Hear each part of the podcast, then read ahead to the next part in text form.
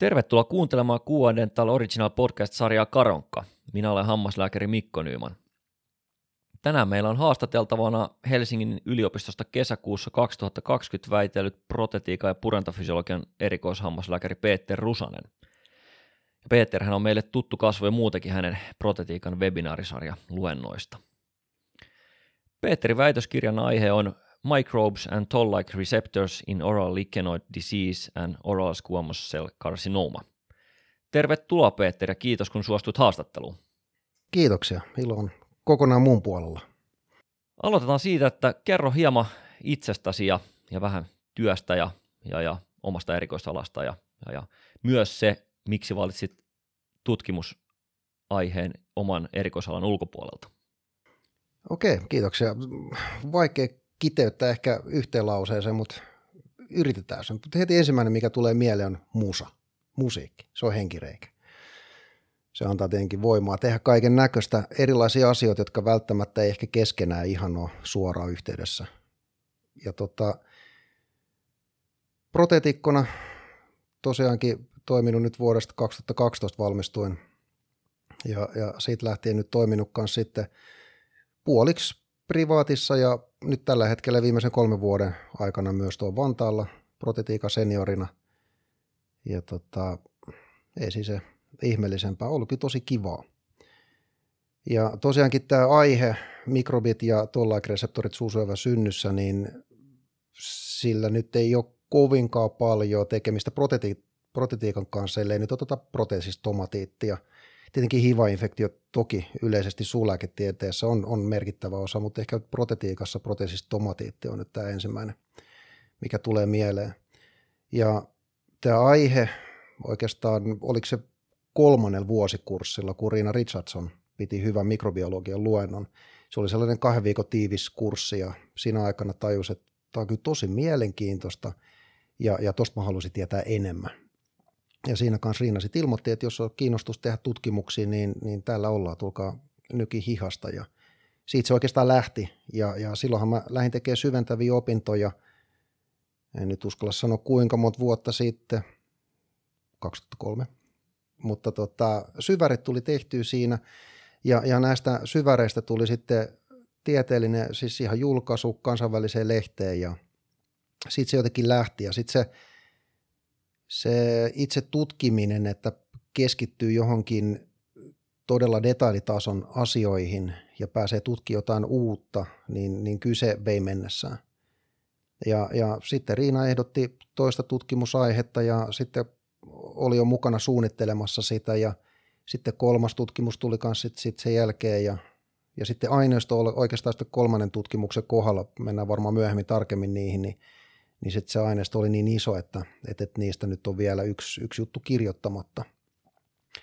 Ja toisin sanoen niin kuin yksi asia vei toiseen ja, ja kyllä se motivaatio tehdä tota oli nimenomaan se mielenkiinto, että en mä uskaltanut esittelijäni myöntää alkuvaiheessa, että, että, että mä tuun väittelemään. Mä tein sitä tutkimusta sen tutkimuksen vuoksi ja myöhemmin sitten ajattelin, että no eihän tätä nyt keskenkään voi jättää. Mm. Joo, vastasitkin jo tuohon seuraavaan kysymyksiin, että mieti just sitä, se syy, että miksi lähdit tutkimaan ja sulla on niin aito mielenkiinto Joo. sitä aihetta kohtaan. Ja, ja tässä on ollut paljon puhetta toisessa sarjassa, missä ollaan keskustellut näitä, että monet, monet saattavat lähteä myös tutkimaan sen takia, että sa, saisivat sitten hyvät pisteet, kun hakevat erikoistumiskoulutukseen, mutta sulla oli aito mielenkiinto. Joo, mulla aihe. oli aito mielenkiinto ja siinä vaiheessa, kun mä hain erikoistumaan, niin siinä vaiheessa – oli jo toinen juttu työn alla, eka tuli julkaistua, että kyllä siitä oli kyllä hyötyä toki mm. saamaan sitä, sen, sen erikoistumispaikan ja myöhemmin myös sitten paikka kirralta, kun mm. tietenkin pitää erikseen hakea sinnekin. Mm. Ja tota, ei se mitään, mutta, mutta tuosta tutkimisesta niin hyvin muistuu mieleen kyllä toi aikajakso Berliinissä, kun vaimo opiskeli siellä jonkun aikaa, lapset meni, kävi siellä paikallista koulua ja, ja sen kahdeksan kuukauden aikana, niin mä kävin joka päivä kirjastossa – ja kirjoitin sitten tota viimeistä juttua, niin kyllä se, kyllä se vei mennessä. Oli se kyllä aika siistiä. Mm. Ja siis se aihe, aihe oli alun perin, tai se lähti siitä, kun sä kävit siellä Riina Richardsonin sen setin läpi, ja sieltä sitten tuli se niin kuin ensimmäinen aihe, mitä sä lähdit tekemään, ja se oli syventävät opinnot. Joo. Joo, aivan. Tota, millaista tämä sun kohdalla tämä tutkimustyö oli tässä, että oliko se aineistojen läpikäymistä, lukemista, teitkö laboratoriossa jotain juttuja? Kyllä se oli todella laaja. Että kyllä Riina painotti aika alkumetreiltä lähti, että, että jos haluaa väitellä, niin kyllä siinä on hyvä nähdä myös sitä laboratoriopuolta. Ja, ja siitä mä oon kyllä hyvin kiitollinen, että Riina kanssa pisti mut esimerkiksi tuonne iho- ja allergiasairaalaan tutustumaan, että, että, että miten eri, eri hiivat tunnistetaan ja, ja tällä tavalla. Että kyllähän mä itse värjäsin bakteerit, siis lähetän alusta, ehkä mä, otin, mä keräsin näytteet, suunnittelin, että ketä tutkitaan ja, ja miten ja viljelin ne näytteet, värjäsin ja, ja myöhemmin myös värjäsin noita, tein noita gram-värjäyksiä, erottelin gram-positiiviset ja negatiiviset, laskettiin niitä ja erilaisia viljelytekniikoita tuli myös tutustuttua noihin. Et kyllä siitä tosi laajasti kyllä tuli tehtyä kyllä tuota tutkimusta. Mm. Miten sitten tässä sun, sun kohdalla tässä tutkimustyössä toi rahoituspuoli ja apurahat? Haluatko vähän avata sitä, miten se meni? Joo, se on kyllä tosi työlästä, että, että apurahan hakeminen, niin se ei ole mikään yhden päivän juttu, että, että tekee sen hakemuksen. Ja, ja Apollon, Apollonian apurahoilla mentiin ja Hammaslääkäriliiton rahoituksilla ja, ja muutama tuhat euroahan siitä tulee – mutta sitten se työmäärä ja se aika, minkä pistää jo itse siihen hakemuksen tekemiseen, ja, niin kyllä usein punnitsi vähän, että, että no, jos mä tämän ajan pistäisin kliiniseen työhön, että, että, että ei mm. sitten ihan hirveästi plussan puolelle jää. Ja kyllä se tutkiminen, niin ei sitä sen ainakaan mun, mun kohdalla, niin voisi sanoa, että se olisi niin kuin taloudellisesti ollut kovin kannattavaa, että kyllä siinä tosiaankin se motivaatio jossain ihan muualla. Mm. Vastaako se sun mielestä tuossa ensimmäisessä haastattelussa pieni intro oli, niin puhuttiin siitä, että väitöskirjan teko, niin se vastaa neljää vuotta täysipäiväistä opiskelua tai tutkimustyötä. Onko se sun mielestä määrä on oikea? Se, on se joo, jos, jos tekisi täyspäiväisesti, mutta mä oon tehnyt aina kliinistä kyllä mm. kanssa niin kuin ohella. Ja kyllä siinä sitten, kun deadlineit alkaa paukkuu, halutaan lähettää lehteinen kesälomia esimerkiksi, tai tulee vastaus reviewereilta, että, että te, teettekö te nämä korjaukset ja aikaa kuukauden verran, niin kyllä sitten menee sitten muutama viikonloppu ja ilta. Mm. Toki mielenkiintoista tosiaan tuntuu, että kaikki hammaslääkärit, ketkä on väitellyt, niin lähes poikkeuksetta tehnyt myös kliinistä työtä siinä ohessa. Sitten meillä mm. on myös tässä haastattelussa ollut ja tulee myös muun alan, niin kuin esimerkiksi mikrobiologia, ja he taas on tehnyt sitä niin kuin täyspäiväisesti nimenomaan sitä, että Joo. vähän erilaista tuntuu, että aika, aika rankka, rankaltahan toi kuulostaa ja muistan silloin, kun tutustuttiin ehkä ensimmäisiä kertoja, kun alettiin näitä koulutuksia tekemään, niin sulla ei vielä ollut väitös tehty, niin varmaan varma se oli aika semmoinen niin stressaavaa aikaa, noin viimeiset hetket ennen kuin saatiin se väitös tehtyä, että, että, että pysykö siinä niin kuin kuitenkin, ei tarvitse täysin avata, mutta perhe kaikki kasassa ja pää kasassa hyvin. No kuitenkin. kyllä se, joo, kyllä ne kaikki pysy kasassa, että jos ei asettanut liian tiukkoja aikatauluja, että et kyllähän tuo aika pitkälle tasapainottelu on, että ei ihan veny liian pitkäksi. Ja, ja kyllähän mullakin oli jaksoja, että, että liekki oli hyvin, hyvin pienellä. Että, että niin kuin vuosi toinen teki, keskittyi pelkästään kliiniseen ja, ja pikkuhiljaa eteni homma. Se oli kyllä kuitenkin takaraivossa. Niin tasapainottelu siis se, että ettei mene liian pitkäksi, mutta ettei vedä aikataulu liian tiukaksi, että on liian stressaava. Ja, ja kyllä tuossa loppuvaiheessa niin – kyllähän tuntui, että se oli viime vuoden kesän jälkeen alkoi olla jo niin kuin valmis ihan viimeistä viilausta vaille. Ja sitten siinä vaiheessa, kun alkoi sitten tätä prosessia viemään eteenpäin ja, ja tiedekunta lähettää sen hyväksyttäväksi, mm. niin yhtäkkiä siinä sitten tajuskin, että kuukaudet vierii ja, ja sitten kun väitöstilaisuuden tota, löi lukkoon, niin siinä vaiheessa sehän oli jo valmis – ja väitöstilaisuuteen oli sitten se kaksi-kolme kuukautta. Mm-hmm. Ihan käytännön syistä kanssa, että mistä juhlapaikat ja, ja mikä luentosali on vapaana ja näin päin pois. Ja, ja miten, miten kustokselle, vastaväittäjälle, omalle ohjaajalle, miten ne aikataulut sopii. Niin, ja, ja sitten myös näiden henkilöiden etsiminen, eikä nämä esitarkastajien valitseminen, että, että siinä on tosi paljon enemmän tällaista työtä, mitä niin kuin ei ehkä alkuun osannut ottaa huomioon, mutta ja, ja siinä mielessä nimenomaan vinkki ehkä nyt jollekin, joka tulee väittelemään, että, että mieluummin antaa liikaa aikaa itsellensä kuin että vetää liian tiukaksi. Että hermot vaan ei sitten prakaa. Mm. Uh, ohjaaja kaiketi oli siis Riina Richardson. Joo. Tässä. Kyllä. Ketä muita niin semmoisia oleellisia henkilöitä sä sanoisit siihen tiimiin kuulu? No joo, meillä oli kyllä todella hyvä tiimi. Emilia Marttilan ja Johanna Uittamon kanssa kerättiin kaikki näytteet, analysoitiin, viljeltiin ja, ja kyllähän meillä jakautui tietenkin työt niin kuin keskenämme. Esimerkiksi Johanna Uittamo vastasi siitä asetaldehydin analyysistä ja, ja Emilia taas sitten noin bakteerivärjäykset teki ja sitten mulla taas se pääpaino oli noilla, noissa tollaik-reseptoreissa. Mutta kyllä me kaikki haastateltiin potilaita, kerättiin näytteet, viljeltiin ne ja laitettiin sitten ne, ne, ne noihin kaappeihin sitten kasvamaan ja analyysit kanssa tehtiin yhdessä ja kyllä me katsottiin yhdessä reilus hengessä, että miten nimijärjestys menee näissä jutuissa ja, ja mm. toki tuossa lopussahan piti antaa aika tarkka selvitys kanssa, että mihin eri työvaiheisiin otti osaa ja, ja mitkä lasketaan, että mullahan on neljä julkaisua tässä väikkärissä ja, ja ei suinkaan neljä ykkösnimeä. Mm. Niin tota, siinä mielessä silloin iso painoarvo kanssa, että, että mitä tekee ja näin. Mutta tota, todellakin saumaton yhteistyö ja hyviä mm. tyyppejä. Oliko mitään muun alan asiantuntijoita projektissa missään mukana, esimerkiksi mikrobiologeja tai No kyllä se osaaminen kyllä Riinalta tuli tosi hyviä. Sitten Jaana Hagströmin kanssa tosiaankin mikroskopoitiin, eli mm. patologi. Hänen kanssaan käytiin tosi, no kaikki ne lasit läpi ja näytteitä hän oli tosi paljon ja iso, iso määrä näytteitä.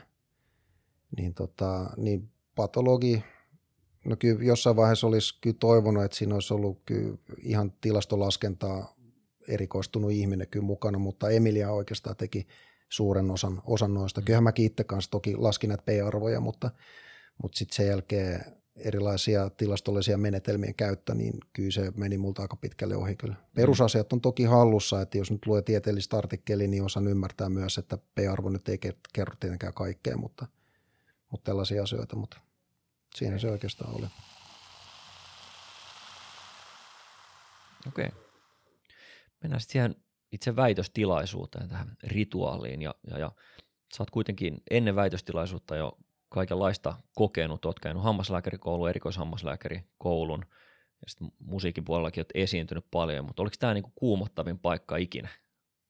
No oli se kyllä todella kuumottava paikka, kun tietenkin kun heittäytyy tilanteeseen, mistä ei ole minkäännäköistä kokemusta aikaisemmin. Toki mä oon käynyt seuraamassa väitöstilaisuuksia, mutta mutta mut se tilanne, että, että käydään yksityiskohtaisesti detaljitasolla omaa tutkimusta läpi ja, ja joutuu puolustamaan, niin oli se kyllä jännittävää.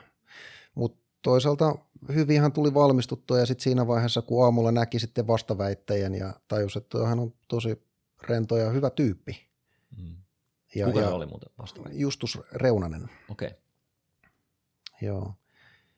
Niin tota, kyllä se sitten siitä sitten aika aika nopsaa sitten. Okei, mikä Justus on miehiään, onko hän meidän, meidän alan? No se on tota, suolistomikrobiologi. Okei. Ja, ja tosi mielenkiintoisia tutkimuksia, eli miten suolistomikrobiologi tai, tai biologia tai mikrobi, mikrobit vaikuttaa esimerkiksi psyykkeeseen, ulosten siirrot, hmm. miten se vaikuttaa vaikka painon nousuun. Jos, jos obesilta ihmiseltä siirretään ulostetta laihalle ihmiselle – tietystä syistä, niin, niin paino lähtee nousee. Tai sitten psyykkiset vaikutukset. Ja siinä on todella paljon sellaisia asioita, mitä ei oikeastaan tiedetä. Ja se mikrobien välinen kommunikointi ja millä tavalla ne viestittää keskenään, niin, niin, ja, ja se, että miten nämä on yhteistyössä ihmisen kanssa ja, ja ihmisen puolustus, puolustuksen kanssa, niin se, se on kyllä tosi mielenkiintoista. Se on mm. tieteen ala, joka tosiaankin on, on no mun mielestä se on niin kuin lapsen kengiset no toki Justus mm. voisi tästä tarkemmin kertoakin ja tietääkin, mutta, mutta paljon on asioita, mitä, mitkä vasta viime vuosikymmenen aikana on tullut esille.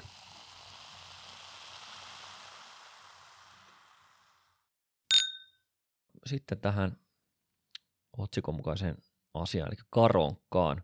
Millainen sun karonkka oli? Oliko isot juhlat? No tota, itse asiassa niin pienet kuin vaan mahdollista. Et mm mä en oikeastaan iso numero halunnut tuosta tehdäkään. Ja, ja karonkkaa, siinä on ihan yliopistosivulla kanssa suositukset ja ohjeistukset, että ketkä karonkkaa kuuluu hmm. kutsua. Ja karonkkahan pidettiin Atelier Finnessä mentiin syömään ja, ja siellä sitten oli tota vastaväittäjä Kustos ja Johanna ja Emilia ja sitten Riina ja Riinan mies Malcolm. Niin mm. siinähän se oli sitten se karonkka syötiin hyvin ja sitten karonkan jatkot, ne oli sitten Kalliossa suht pienessä baarissa. Siellä oli sitten duunikavereita sekä Vantaalta että tuolta Isonumena hammaslääkäristä. Okei. Okay. Mukava kuulla ensimmäinen haastattelu, missä niin karonkka pystyttiin pitämään oikeastaan. Nyt nämä kaksi edellistä, ketä haastattelin, niin ajankohta oli semmoinen, että oli viiden hengen pieni ruokailu, se oli siinä sitten joo. koronasta johtuen. No joo, näinpä. Vielä ennen kuin mennään tuohon väitöskirjan sisältöön, niin, niin, niin olisi kiva kuulla vähän se, että nyt kun tuo projekti on takana, niin, niin, niin mikä sä koet, että on suurin hyöty tai oppi tutkimustyöstä, mitä nyt kaikki on tässä pitkän aikaa tehnyt? Joo, no tota, suoraa hyötyä protetiikasta tai protetiikkaa nyt ei ehkä ole, mutta sellainen yleinen ymmärrys siitä, että immuniteetti ja elimistön puolustusreaktio ja, ja, ja oikeastaan se pitää myös jalat maassa, että et, et, et terveyden edistäminen ja sairauden estäminen ja tällaiset asiat tietenkin protetiikassa on nyt oikeastaan just siinä kyse, että, mutta mut yleisesti mun mielestä voisi sanoa näinkin, että jos protetiikkaa joutuu turvautumaan, niin sitten ollaan jo oikeastaan liian myöhässä, että olisi pitänyt aikaisemmin reagoida. Mutta, mutta suuri hyöty on oikeastaan se lähdekirjallisuuden kriittinen arviointi. Että et nyt kun itse todellakin hyvin laajasti mä kävin läpi lähdekirjallisuutta tuossa omaa väitöskirjaa, ja mulla on hyvin laajasti kyllä näitä tutkimuksia täällä, ja, ja sitten erityisesti tuli myös näiltä esitarkastajilta positiivista kommenttia, että perusteellisesti käytin läpi, niin, niin siinä oppi kyllä oikeastaan näkemään ja ymmärsi sen, että, että, että oli sulla mikä sanoma tahansa, niin sä saat aina siihen tukea tietystä tutkimuksista. Ja yksittäinen tutkimus ei kerro yhtään mitään loppupelissä. Sitten kun meillä on 10-20, niin sitten se alkaa olla suuntaa näyttämä, mutta sitten se, että se on ihan kunnon statementti ja käypähoito-ohjeessa saataisiin niin kuin ihan A-luokitus, niin, niin se vaatii jo todella laajaa tutkimusta, että, että, että siinä se ehkä lähdekirjallisuuden kriittinen arviointi, se on kyllä sellainen, mm. joka on tässä, jonka on niin kuin oppinut hyödyntämään tietenkin myös protetiikassa, kun jatkuvasti lukee sitten tieteellisiä artikkeleita. Mm. Joo, tota mietin just kanssa, niin että miten se vaikuttaa siihen kliiniseen työhön, että, että, että siinä on tietenkin, sulla nyt on jo eri, erikoishammaslääkäritutkinto takana, niin silloin on jo siitä omasta alasta laaja, laaja näkemys, mutta itse aina, aina miettii, jos jotain uutta lähtee tekemään, että haluaa vähän se perehtyä, lukea kirjallisuutta ja tutkimuksia, että sitten on jotain ainakin, niin kuin, minkä pohjalta sitten lähtee. Mutta... No joo, ja sitten oikeastaan kliinisessä työssä myös se, että, että aina kun tulee potilas, jolla on joku hiivainfektio tai limakalvomuutos, niin se, että on valmiudet ajatella ehkä vähän laajemminkin, että, että mistä ottaa näytet, näytteen, oli se sitten pintaviljelynäyte tai sitten ihan biopsia – ja, ja ymmärtää sen, että, että se näytteen analyysi ja tulos on tasan niin hyvä kuin miten se näytteen otto on. Ja, ja tämä yhteys tuntuu, että välillä kanssa unohtuu, että tulee kyselyitä, että, että, että, että hei sain vastaukseksi kandida kolme plussaa, niin mitä lääkkeitä kirjoitan? No sitten hetkinen, mistä sotit näytteen? Jos sä pist, viljelet plakkia, niin 70 prosenttia meistä, niin meillä olisi jo positiivista hiivaa. Ja, ja se näytteen tulos oikeastaan ei kerro mitään muuta kuin siitä, että kuinka paljon siellä on sitä kandidaa, jos puhutaan hiiva mm. näytteen ottamisesta, että kuinka paljon sitä kandidaa on suhteessa siihen bakteerimäärään. Että et se pitää osata tulkita toki myös. Mm. Ja mä muistan hyvinkin joskus ensimmäisessä kongresseissa, missä mulla oli ekan julkaisun posteriesitys, niin, niin katoin muutamat luennot, niin siellähän kyllä esitettiin tietenkin todella kauniita tilastollisia suht, niin kuin keskinäisiä suhteita eri mikrobien välillä, mutta mut ei sanallakaan mainittu, että miten näytettä on otettu ja mistä. Eli jos sä nyt pumpulipuikolla huljuttelet siellä suussa, kerät vähän plakkiä sieltä täältä, niin sä saat kasvaa siinä just sitä, mitä sä haluat. Mm. Aivan. Puhumattakaan sitten viljelytekniikoista. Tot, toki ne viljelyt on kyllä kehittynyt tosi paljon ja käytetään erilaisia menetelmiä. Se on nyt muuttunut kyllä pitkälti viime, viime vuosina, mutta edelleen niin tota, vaikka niitä analysoidaan, niitä mikrobeja siinä aika pitkälle käytetään edelleen siis viljelyalusta maljaa, josta sitten analysoidaan, mitä siellä kasvaa. Ja tietokone sitten antaa todella tarkkoin niin dataa, että mitä siinä kasvaa. Mm. Mutta ennen sitä pitää pitää mielessä, että sulla on se tikku kädessä ja sä huljuttelet siellä suussa ja levität sitä siihen maljalle. Tästä päästään hyvin nyt väitöskirjan sisältöön. Ja jos jostain aloitetaan, niin se on aina niin kaikissa projekteissa, niin jos kerrot mikä sun väitöskirjan tavoite oli? Väitöskirjan tavoite oli oikeastaan tutkia optimaalinen näytteenotto kohta hiiva, no, suusyöpäpotilailla ja nimenomaan hiivainfektiot. Ja näytteenottometodi, millä metodilla otetaan, ja, ja sitten sen jälkeen haluttiin myös tutkia asetaldehydi, mutta myös sitten, tota, eli mikrobien asetaldehydituottoa, ja sitten sen, sen näytteenottokohdan alla olevan tota, kudoksen tollaik-reseptoreiden ilmentymistä. Mm. Tota, nyt tässä heti alkuun kysytään sitä, että mikä se tollaik-reseptor on? No se on tota, luonnollisen immuniteetin tunnistusreseptori. Niitä on kymmenen kappaletta ja ne sijoittuu solukalvolle, mutta niitä on myös endosomissa solun sisällä. Ja yleisesti, kun ainakin mikrobiologiassa yleisesti on, on, ajatellaan asiaa niin, ja niin kuin se onkin, että, että luonnollinen immuniteetti on nopea ja, ja tunnistus on aika epätarkkaa, että se on jatkuvasti tietyillä kierroksilla päällä ja, ja aika epäspesifisesti puolustaa sitten elimistöä sitten ulkopuolisilta mikrobeilta, vahingollisilta sellaisilta, mutta myös käy tarvittaessa myös omisoluja vastaan. Kun taas sitten taas tämä opittu immuniteetti, eli T- ja B-solut, nämä perustuu nämä rokotukset esimerkiksi näihin, niin on hitaita ekalla kerralla, mutta sitten se tunnistusvalikoima on äärettömän tarkka. Ja sitten toisella ker- altistumiskerralla, niin sitten se, se onkin paljon nopeampi. Mutta nyt sitten taas tämä nämä tollaik-reseptorit, niin niiden myötä nehän löydettiin tuossa 90-luvun alussa, löydettiin banaanikärpäsissä, löydettiin TOL-reseptori ja havaittiin, että analoginen reseptori on ihmisessä. Sen takia se on TOL-like reseptori ja se oli tolli nelonen. Ja tollaik reseptori nelonen, sitä on nyt tutkittu kaikista eniten ja ne on ne, jotka vaikuttaa, no tunnistaa gram-negatiivisia, positiivisia ja näin, mutta, mutta, mutta myös hiivaa ja, ja havaittiin sitten noissa banaanikärpäsissä, että, että, että jos, jos nämä knockdown, eli poistettiin tämä, funk, tämä toiminnallisuus näillä banaanikärpäsillä, niin huomattiin, että ne kuoli sitten HIV-infektioon.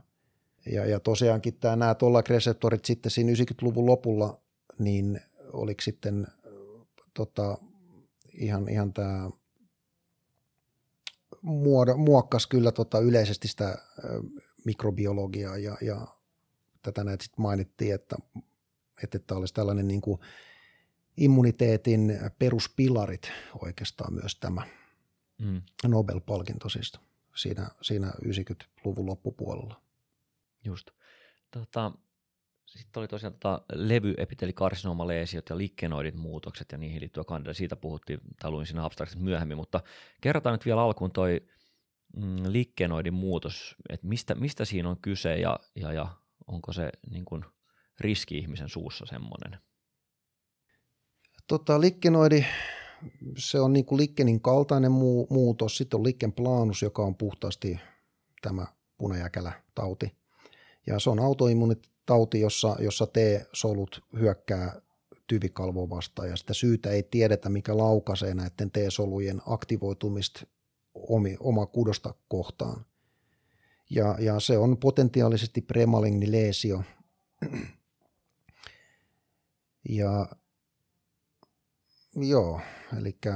Eikö siinä ollut niinpä, että niin kuin nimenomaan liikenoidin muutos on, äh, mä muistan, että se oli niin kuin, siitä pitää aina huolestua enemmän jossakin ja aina rautavan vastauksessa muistaakseni oli semmoinen maininta verrattuna. Joo, kyllähän se, no se diagnoosihan menee sillä tavalla, että, että, että se pitää sekä olla sekä kliinisesti että, että, että, että sitten ihan biopsia ja mikroskoopilla, että se pitää täyttää tietyt kriteerit.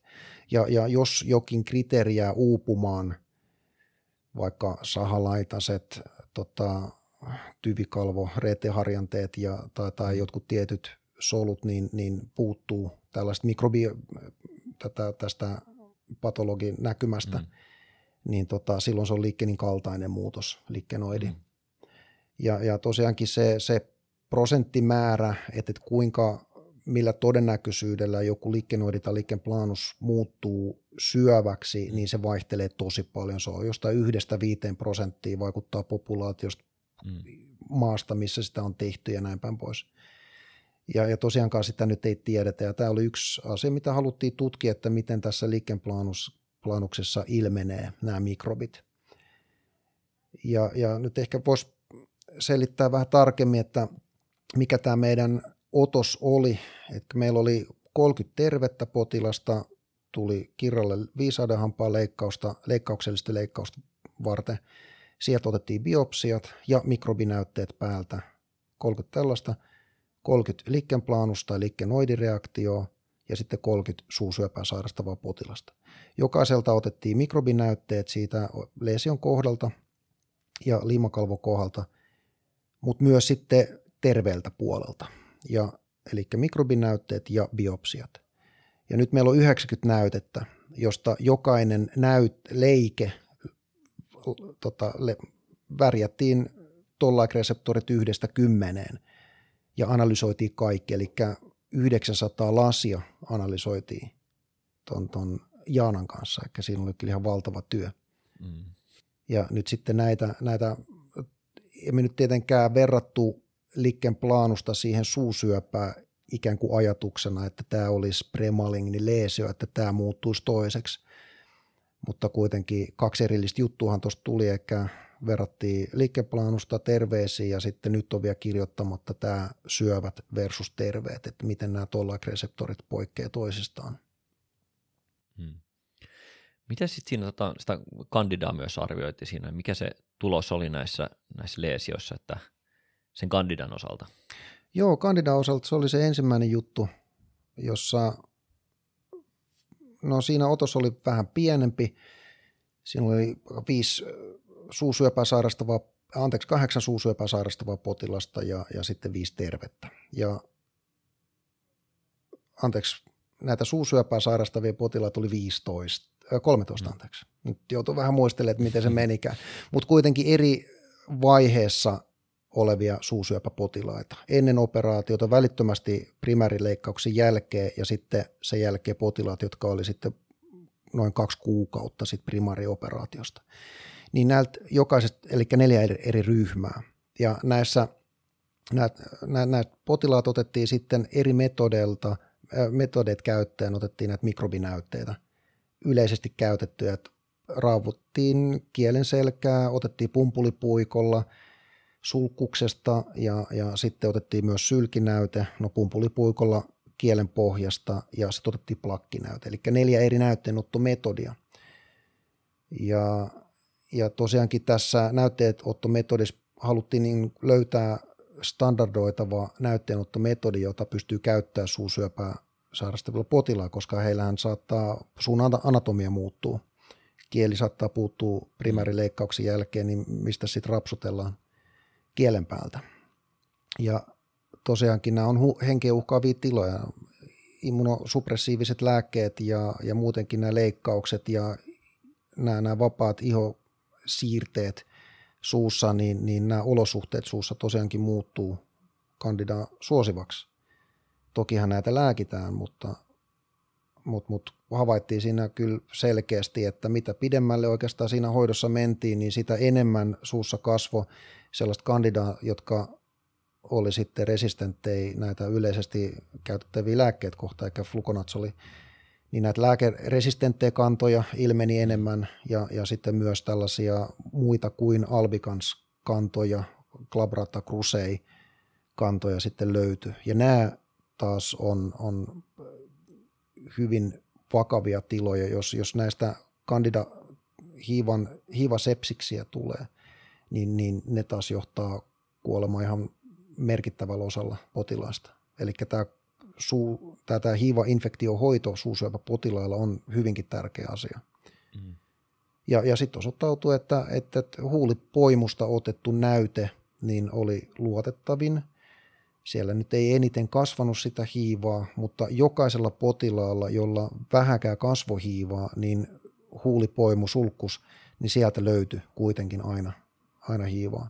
Eli siis se on toisin sanoen se optimaalinen näytteenottopaikka? Joo, joo. Okay. Me ei kyllä pystytty osoittamaan sitä tilastollisesti, koska näyt, näytteet oli kuitenkin sen verran vähän, mutta, mutta, mutta tämä oli niinku suht järkeen käypää, että, että jos, jos plakkinäytteitä otetaan, niin toki me saadaan hiivaa kasvamaan, mutta mm. sairaalaolosuhteessa, jos potilas on just käynyt suuhygienistillä, niin kuin mm. jokainen käy, niin eihän se olekaan sitten enää yhtäkkiä plakkia tai vähintään vääristää sitä tulosta merkittävästi. Mm.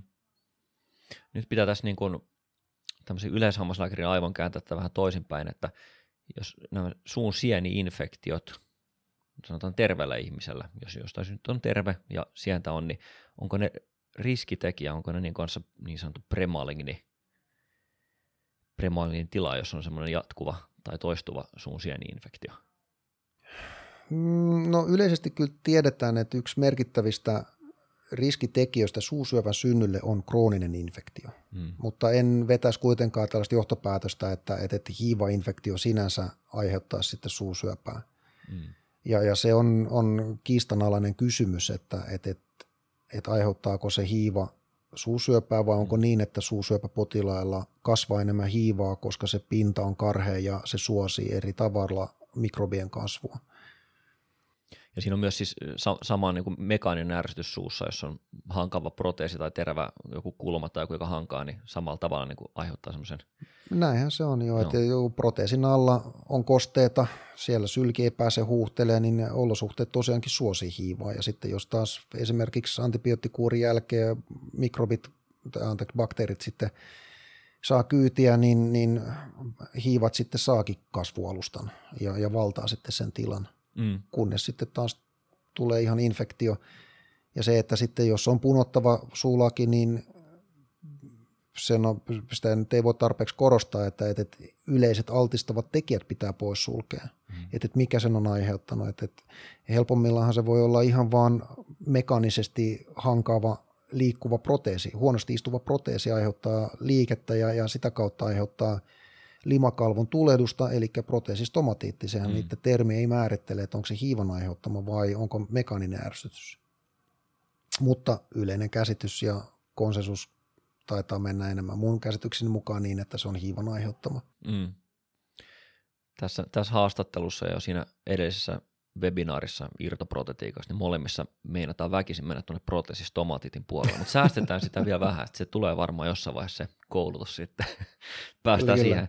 Mutta sitten vielä se, tota, tätä ei taidettu käydä vielä läpi, että et mikä, mikä menetelmä nyt on siis paras, paras että onko se pumpuli, oli, oli imupaperi, mitä, mitä kaikki niitä on, millä pystyy niin kuin... Joo, se imupaperi, se oli tämä meidän toinen juttu. Siinä oli siis tosiaankin terveeltä potilaalta verrattiin, eri näyt, verrattiin pumpulipuikkonäytteenottometodia tähän imupaperiin. Ja se imupaperi on, on tota, siis se imee nestettä sinne siihen itse imupaperiin ja, ja samalla nämä mikrobit tarttuu sen pintaan. Ja, ja tämä imupaperi käytetään yleisesti näissä dialyysilaitteissa, eli filtroi verta ja, ja nesteitä, niin niin näitä kun asettaa sitten limakalvoleesiolle, niin me pyst- ja analysoidaan sitten näitä, nämä mikrobit, jotka siinä sitten siinä imupaperin päällä kasvaa, niin me pystytään määrittämään sitten, että kuinka paljon siellä kasvaa mikrobeja pinta-alayksikköä kohden. Että näissä ei löytynyt eroa oikeastaan, että otat sä sitten imupaperilla tai sitten pumpulipuikolla. Mm. Toki nyt rutiinikäytössä edelleen käytetään pumpulipuikkoa, koska se löytyy jokaisen vastaanotosta ja sairaalakäytössä, niin, niin se on yleinen standardi, että otetaan sillä.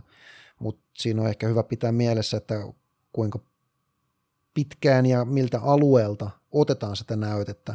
Ja, ja myös se on hyvä pitää mielessä, että miten me suhteutetaan sitten se mikrobianalyysi siihen näytteenottometodiin, niin tämä on ehkä se syvin, tai se, se perussanoma tuossa asiassa.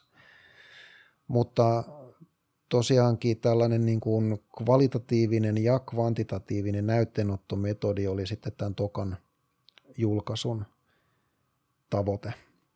Todettiin, että eroja ei, ei ollut näissä kahdessa. Sitten voitaisiin vetää pikkuhiljaa yhteen tämä, että, että jos nyt, nyt niin kuin tiivistetään tämä sinun tutkimustyö ja väitöskirja, niin mitä nyt jokaiselle kliinikolle tulisi jäädä mieleen tästä sun tutkimustyöstä, mitä niin kuin pitäisi muistaa? Oikeastaan se, että et, et, et ennen kuin otetaan näytettä, näytteitä suusta, sun limakalvolta tai biopsia, niin mietitään, että mikä on se kliininen diagnoosi, mitä me halutaan siltä näytteeltä et, ja, ja miten se tukee sitä potilaan hoitamista ja, ja sitä, sen kliinisen diagnoosin tekemistä. Että miten ja, ja miksi otetaan näytteitä, niin se on nyt oikeastaan tämä perussanoma sitten. Ja sitten taas, jos mennään tuohon tollaik-reseptoripuolelle, niin se on sitten taas oma juttunsa, että erojahan löytyy – ja pystyttiin selkeästi osoittamaan, että liikkeen plaanuksessa nämä, nämä tollaik-reseptorit on hyvin koholla ja tota, tämä verrattuna terveisiin potilaisiin. Ja sitten taas syöpäpotilailla taas vastaavasti ikään kuin ne kaikki reseptorit olisi, reseptorit olisi dumpattu alas. Hmm. Mutta kliinikolle mä sanoisin enemmänkin ehkä toi noista kahdesta, niin tuo näytteenotto ja siihen liittyvät ajatukset. Se oli kyllä oikein hyvin tiivistetty, että var- varmasti jää kaikille mieleen. Sitten viimeinen kysymys, mihin ei vielä kukaan vastannut, että ei, että tekisitkö koko projektin kaiken uudestaan, jos nyt saisit niinku valita vielä? Oi jössä sentä. Kaikki uudestaan. No en tietenkään. No en mä tiedä. No sellainen kuolematon lause kyllä oli tässä matkan varrella, joka niin kuin monta kertaa tuli sanottu, että jos olisin tiennyt, että tämä on näin iso duuni, niin en olisi lähtenyt. Että kyllä se 90 potilaan, siis yhden tutkimuksen 90 potilaan mikrobinäytteet, eli bakteeri ja hiiva, asetaldehydituotto sekä nämä kudosnäytteet ja niistä se 900 lasia ja totta kai osahan menee pieleen ja niitähän mä värjäsin itse kanssa. Mm.